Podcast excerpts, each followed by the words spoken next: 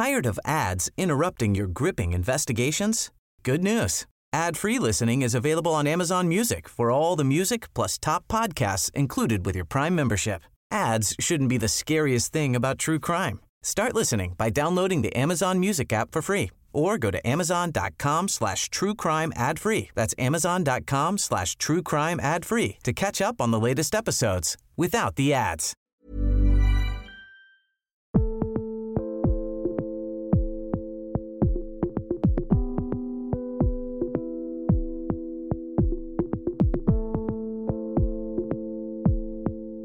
Bienvenue dans Au cœur du crime, une série proposée par l'Obs. Affaire en pain, deuxième épisode, nous recevons Eric Young. Bonjour Eric Young. Bonjour.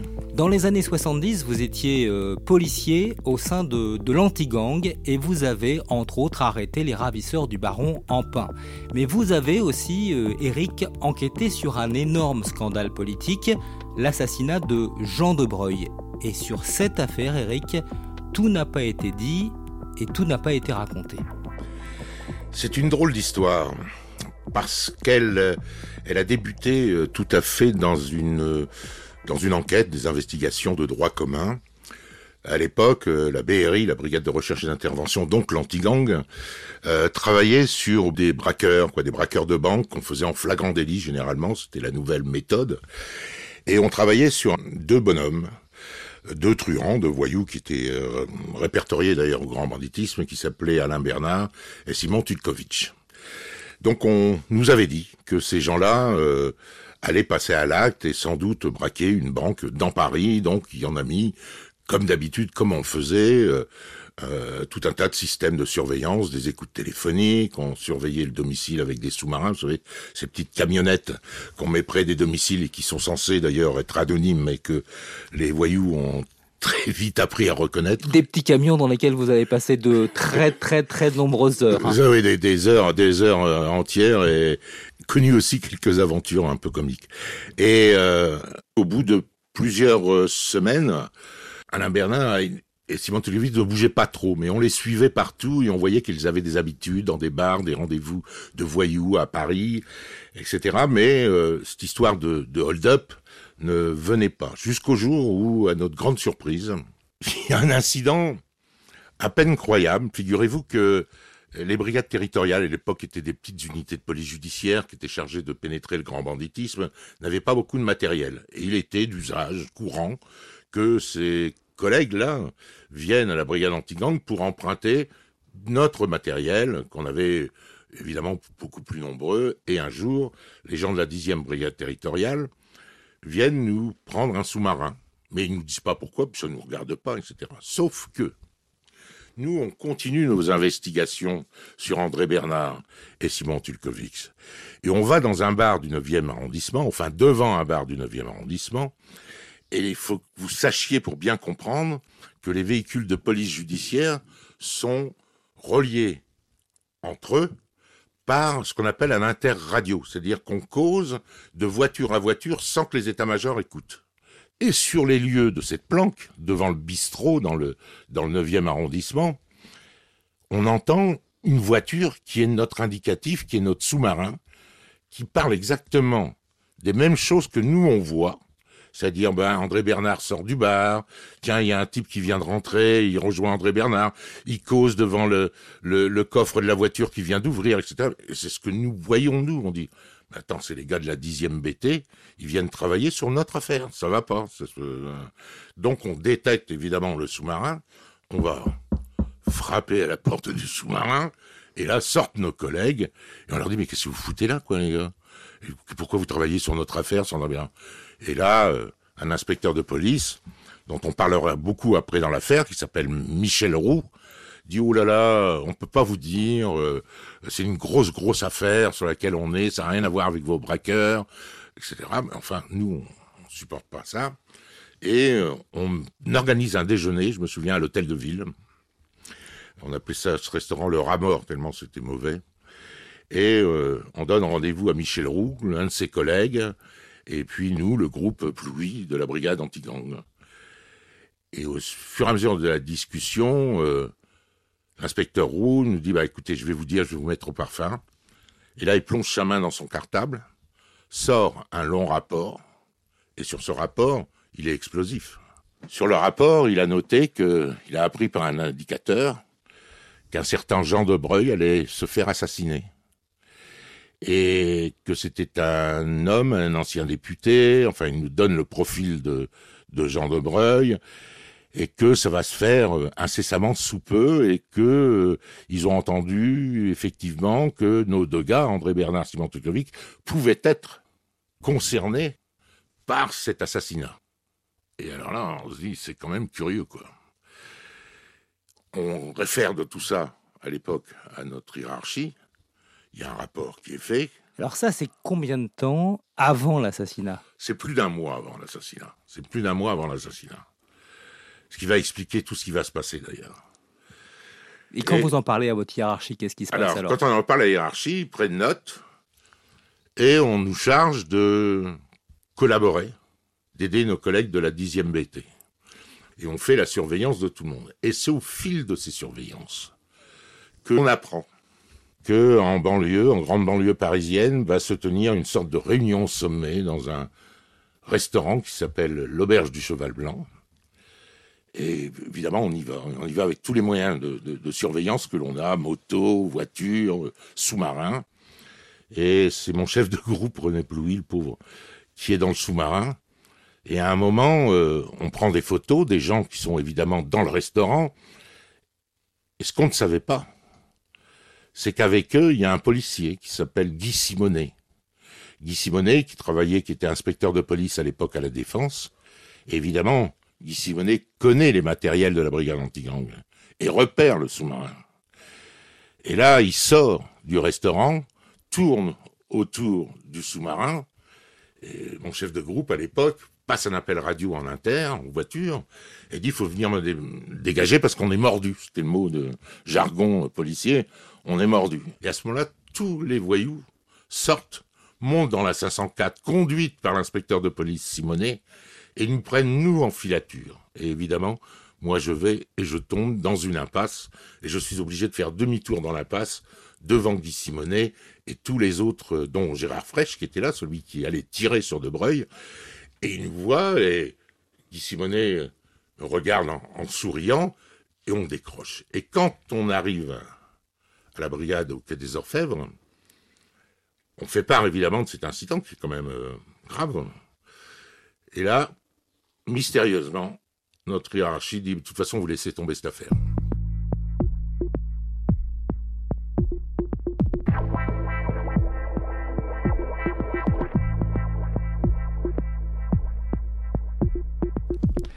Donc, si j'ai bien compris, on est quelques semaines avant l'assassinat de Jean de Breuil.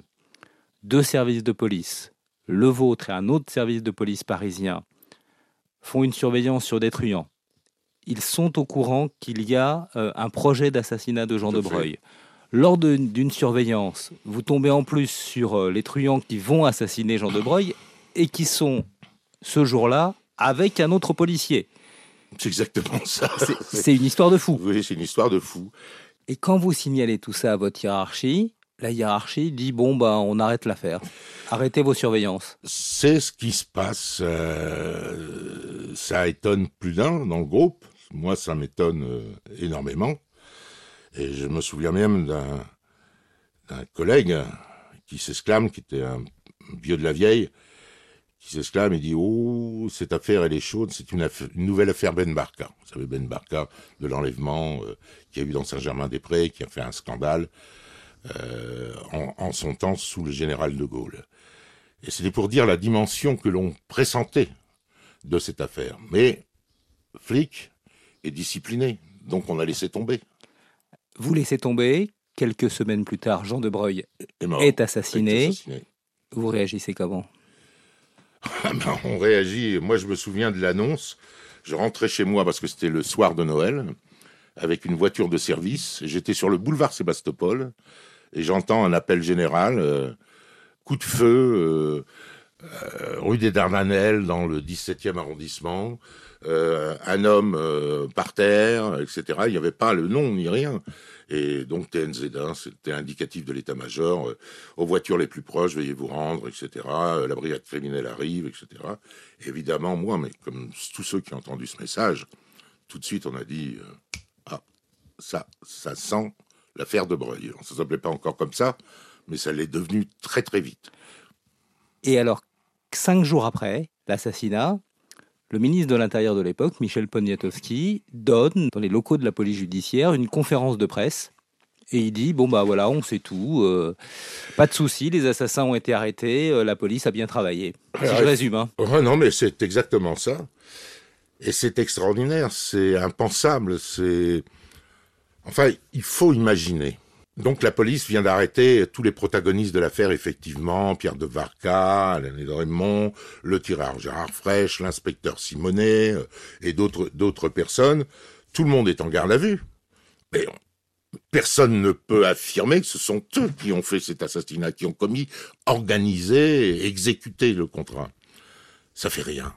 Vous avez un ministre de l'Intérieur qui manifestement était gêné euh, par cette affaire et ça c'est unique, unique dans l'histoire de la République française, qui décide de faire une conférence de presse, en plus dans les locaux du 36 quai des Orfèvres. Je me souviens de cette scène hallucinante où vous avez le ministre de l'Intérieur flanqué du ministre de la Justice, Monsieur Guichard, qui était pâle comme tout, qui disait mais qu'est-ce qui, me fait là, mon, collègue Et à mon avis, il disait pas mon collègue dans sa tête, hein.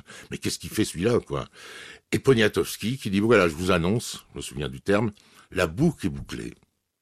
La police a arrêté tous les protagonistes de cet assassinat. Le mobile est connu.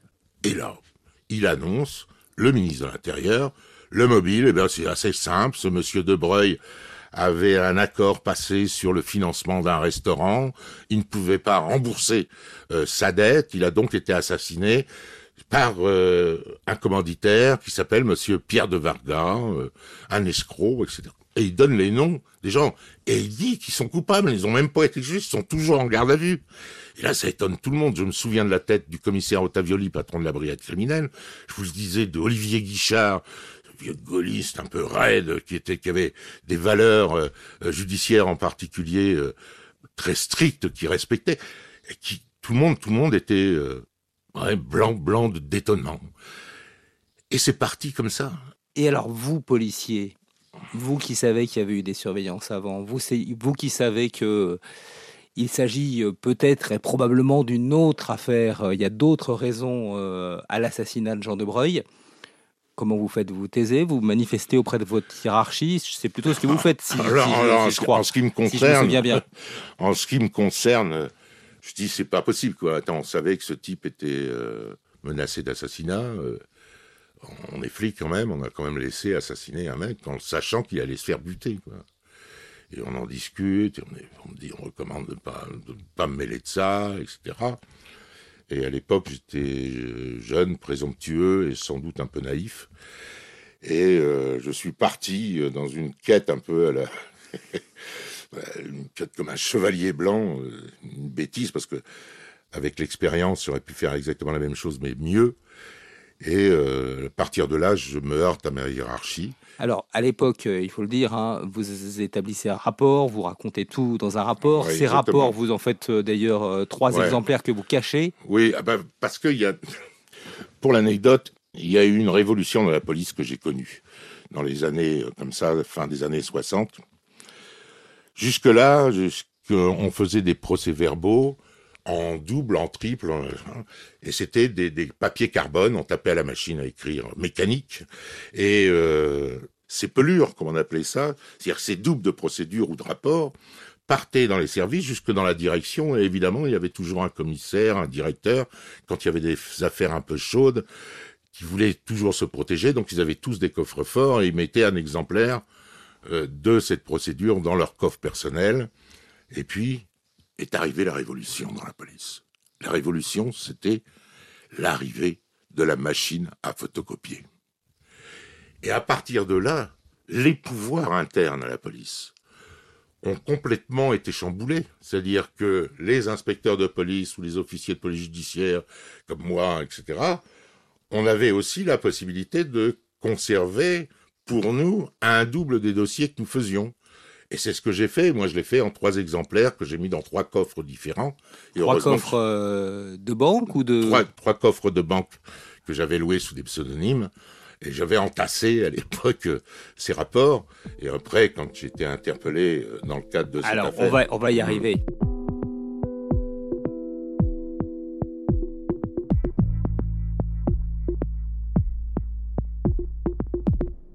Vous cachez les preuves ou les éléments que vous avez en votre possession. Oui.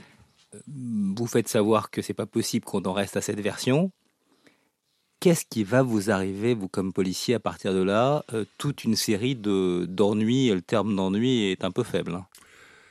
Oui.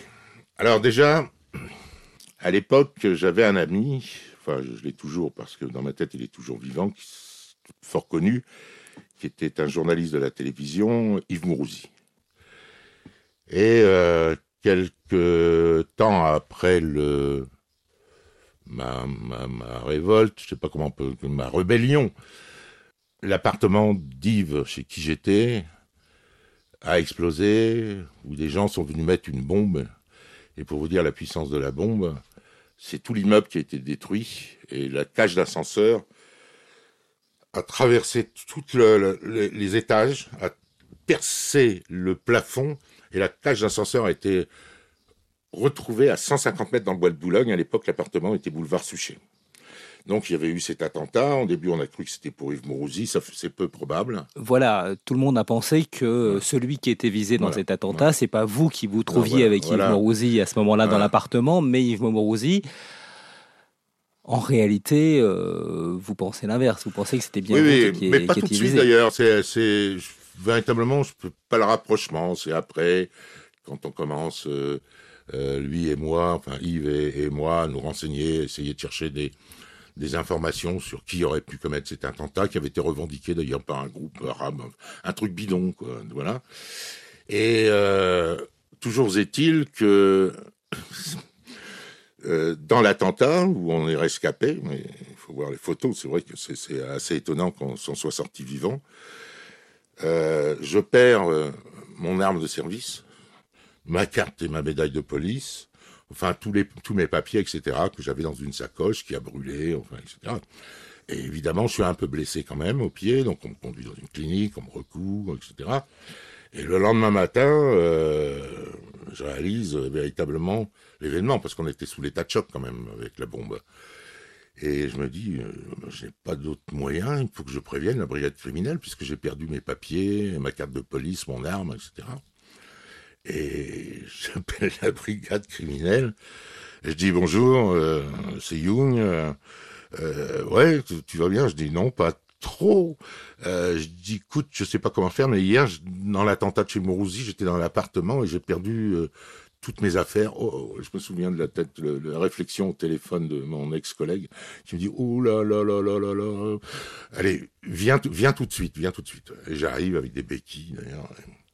Et à partir de là, j'étais euh, montré du doigt, on va dire.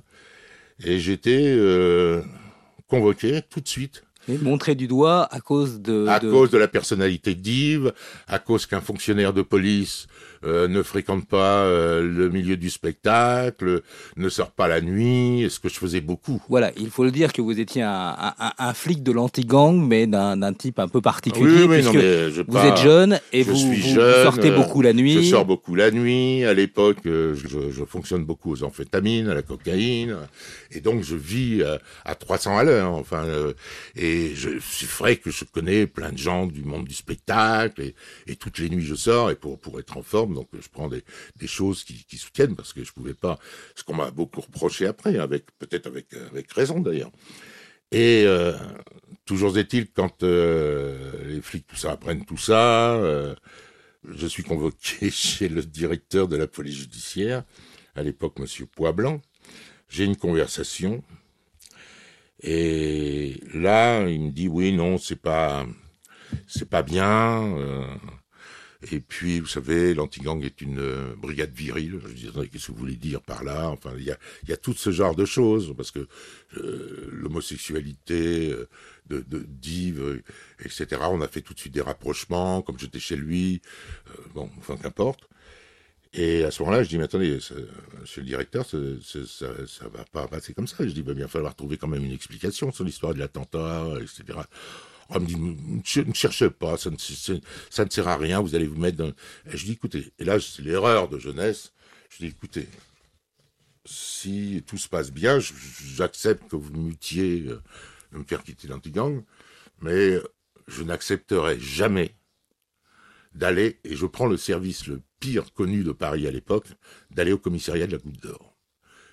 Et le directeur de la police me prend la main. Enfin, cher ami, Enfin, je n'y pensais pas. Non, non, pas du tout, pas du tout, pas du tout. Je dis parce que si ça arrivait, à ce moment-là, je parlais à la presse. Mais non, mais non, mais non. Le comte Blanc était un homme costaud comme ça, qui. Et le lendemain, pas plus tard que le lendemain, un motard est venu m'apporter ma mutation à la goutte d'or.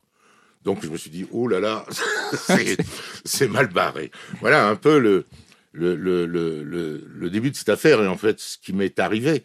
Et à quelques jours plus tard, deux semaines plus tard, des collègues, et en particulier des collègues des services de renseignement, viennent me chercher, me passent les menottes, et on m'emmène euh, dans un service où je suis euh, entendu gardé, et je suis à partir de ce moment-là euh, envoyé à Fresnes, à la prison de Fresnes, et je suis gardé au sucré pendant trois mois et demi, quatre mois presque, où je n'ai aucune, c'est-à-dire que je suis considéré comme quelqu'un qui a disparu.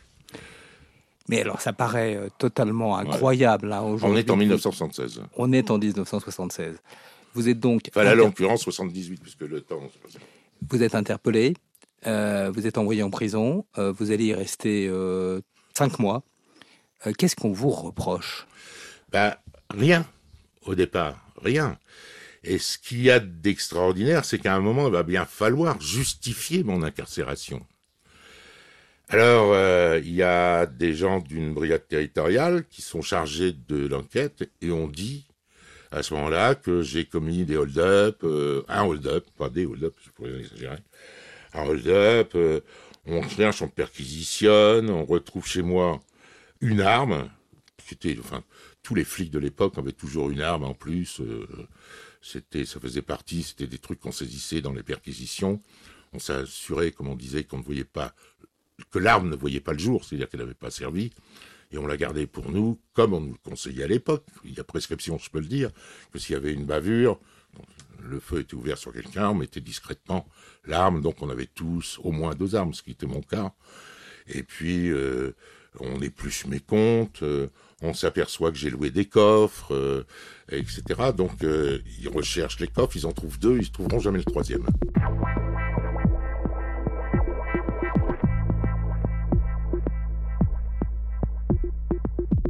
Bref, ils essayent de, bâtir un dossier contre vous. Alors, on va le dire, hein, l'accusation de hold-up, elle est complètement tombée. Hein, oui, complètement tombée. Tout ça, c'est fini par des non-lieux. Toujours est-il que pendant ces cinq mois, et en particulier le dernier mois, mes collègues se sont vraiment acharnés pour essayer de trouver quelque chose. Et hormis la détention d'armes, et même pas de munitions d'ailleurs, parce que je n'avais pas de munitions, la détention d'armes, c'est tout ce qu'ils ont pu me reprocher. Et j'ai eu la chance d'avoir un juge d'instruction, quand ils l'ont nommé, qui n'est pas resté aveugle. J'étais euh, extrait de la prison régulièrement pour aller à son cabinet. Et un jour, euh, l'interrogatoire, ils veulent me remettre un, auto up donc ils m'amènent des témoins. Bon, les gens me reconnaissent pas euh, pour cause. Et mais ils avaient essayé de mettre ça sur le dos aussi. Et là, je redescends. Euh, je dis c'est quand même trop quoi. J'étais pourtant solide, mais à l'époque, on me remet dans la cage, en garde à vue, en attendant le nouveau transfert à la prison. Et là, ce qui se passe, c'est que je m'effondre. Mais je m'effondre, je craque, quoi, vraiment. Et je me mets à pleurer. Alors, il y a deux types qui vont sauver les meubles, si je peux dire. Et ces deux personnes qui, 40, euh, 30 ans, plus de 30 ans après, qui je suis très reconnaissant. C'est un officier de paix qui me voit pleurer, un jeune officier de paix qui ouvre la, cellule, qui vient me voir, mais il me dit qu'est-ce qui se passe? Et là, j'étais tellement abasourdi que je lui raconte des choses même qu'il n'aurait jamais dû savoir. Je lui dis voilà ce qui se passe. Il me fait mais c'est honteux, c'est pas possible. C'est écoute, euh, je, téléphone au juge. Ce qui ne se fait pas, ce qui est interdit même. Et il repart au bout d'une demi-heure d'entretien. Et deux du commissariat du bas qui me gardait à vue téléphone au juge d'instruction qui menait, euh, qui instruisait euh, mon dossier. Et il revient avec un grand sourire et me fait Attends, rassure-toi, rassure-toi, je viens d'avoir le juge. C'est le juge Fédot, qui est devenu ensuite président de la Cour d'assises de Paris. Et ce, cet homme me fait dire, il prend un risque énorme, parce que c'est vraiment interdit, et il fait dire, par la voix de l'officier qui est venu me voir dans la cellule, dites-lui, à M. Young, que j'ai bien vu les manigances autour de lui, ils en font trop, et dites-lui aussi que d'ici quelques jours, je lui prononce un non-lieu et qu'il va retrouver sa liberté. Et effectivement, deux jours, trois jours après, à Fresnes, celui qui distribue les repas, il frappe, il frappe, il me dit Hé, eh, hé, t'es libéré, t'es libéré. Je dis Tu déconnes ou quoi? Il me dit Je crois que je vais m'amuser avec ça. Non, non, non. Et je me suis retrouvé donc dehors.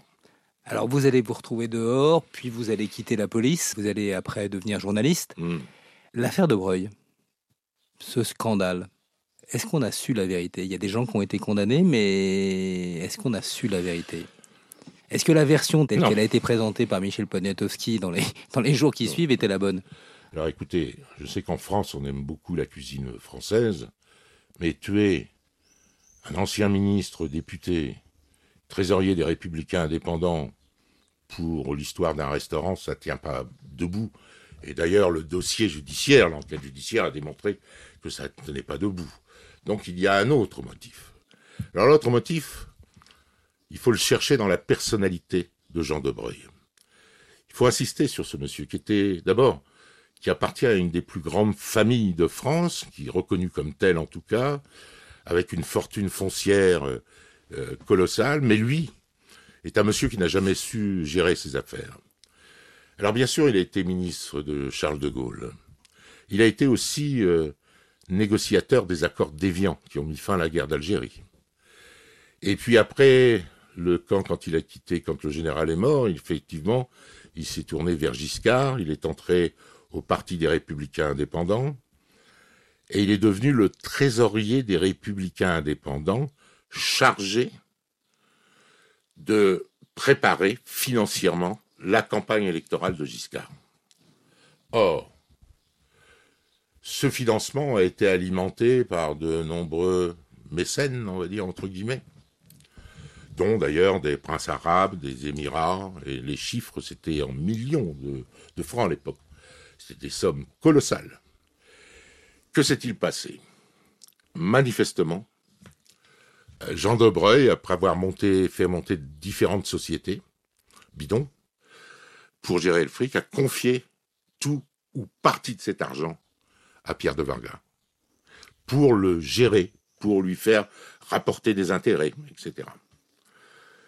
Et il apparaîtrait, je parle conditionnel, avec beaucoup de prudence, que lorsque l'heure de la campagne est arrivée, on a réclamé au trésorier des républicains indépendants, savoir Jean de Breuil, d'envoyer l'argent. Et l'argent, Jean de Breuil ne l'avait plus, c'était de Vargas qui, lui, a toujours dit qu'il n'avait jamais rien eu. Donc beaucoup d'argent à ce moment-là ont disparu. Est-ce là le mobile du meurtre? C'est possible.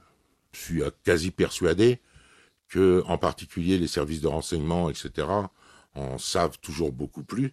Parce que je rappelle que l'affaire de Breuil aujourd'hui, nous sommes en 2018, c'était en 1976, est toujours classée secret d'État et on ne peut toujours pas avoir accès au dossier, même les historiens. Oui, c'est secret défense. Secret défense. Secret défense, et donc effectivement, les archives sont interdites, même aux chercheurs. Oui, même aux chercheurs. En tout cas pour l'instant. Donc on en apprendra peut-être plus plus tard, mais il y a quelque chose parce que ce qui est vrai aussi, pour être intellectuellement honnête jusqu'au bout, et je le dis avec beaucoup de respect pour euh, Jean de Breuil et la famille de Monsieur de Breuil, c'est que Monsieur de Breuil était euh, un peu perdu. Il était un peu perdu et il avait tout le temps besoin, effectivement, d'argent et beaucoup d'argent. Et euh, il a fait des rencontres mauvaises. Il a rencontré beaucoup de gens, des voyous, on va dire les mots. Et c'est pour ça qu'il s'est retrouvé proche de gens qui euh, faisaient du trafic de bons trésors, qui faisaient du trafic d'œuvres d'art, qui ont monté des escroqueries internationales. Et De était là, et De n'avait pas les épaules, l'étoffe pour euh, fréquenter ces gens-là. C'était un homme, euh, un aristocrate, déchu, mais, quelque part, ça restait un honnête homme. Et donc, il s'est brûlé les ailes vis-à-vis de ces gens-là. Alors, est-ce qu'il y a aussi un mobile, un motif qui vient autour de ces différentes affaires qui ont été épluchées pendant l'enquête puis l'instruction, ce n'est pas impossible non plus. C'est pour ça qu'aujourd'hui, l'affaire de Breuil reste mystérieuse.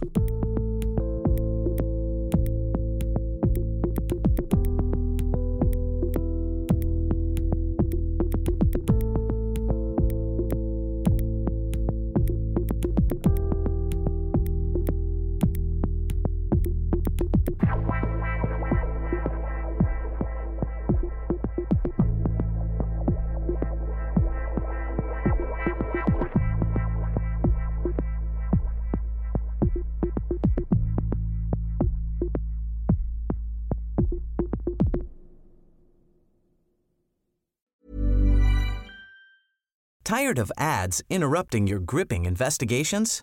Good news. Ad-free listening is available on Amazon Music for all the music plus top podcasts included with your Prime membership. Ads shouldn't be the scariest thing about true crime. Start listening by downloading the Amazon Music app for free or go to amazon.com slash true crime ad free. That's amazon.com slash true crime ad free to catch up on the latest episodes without the ads.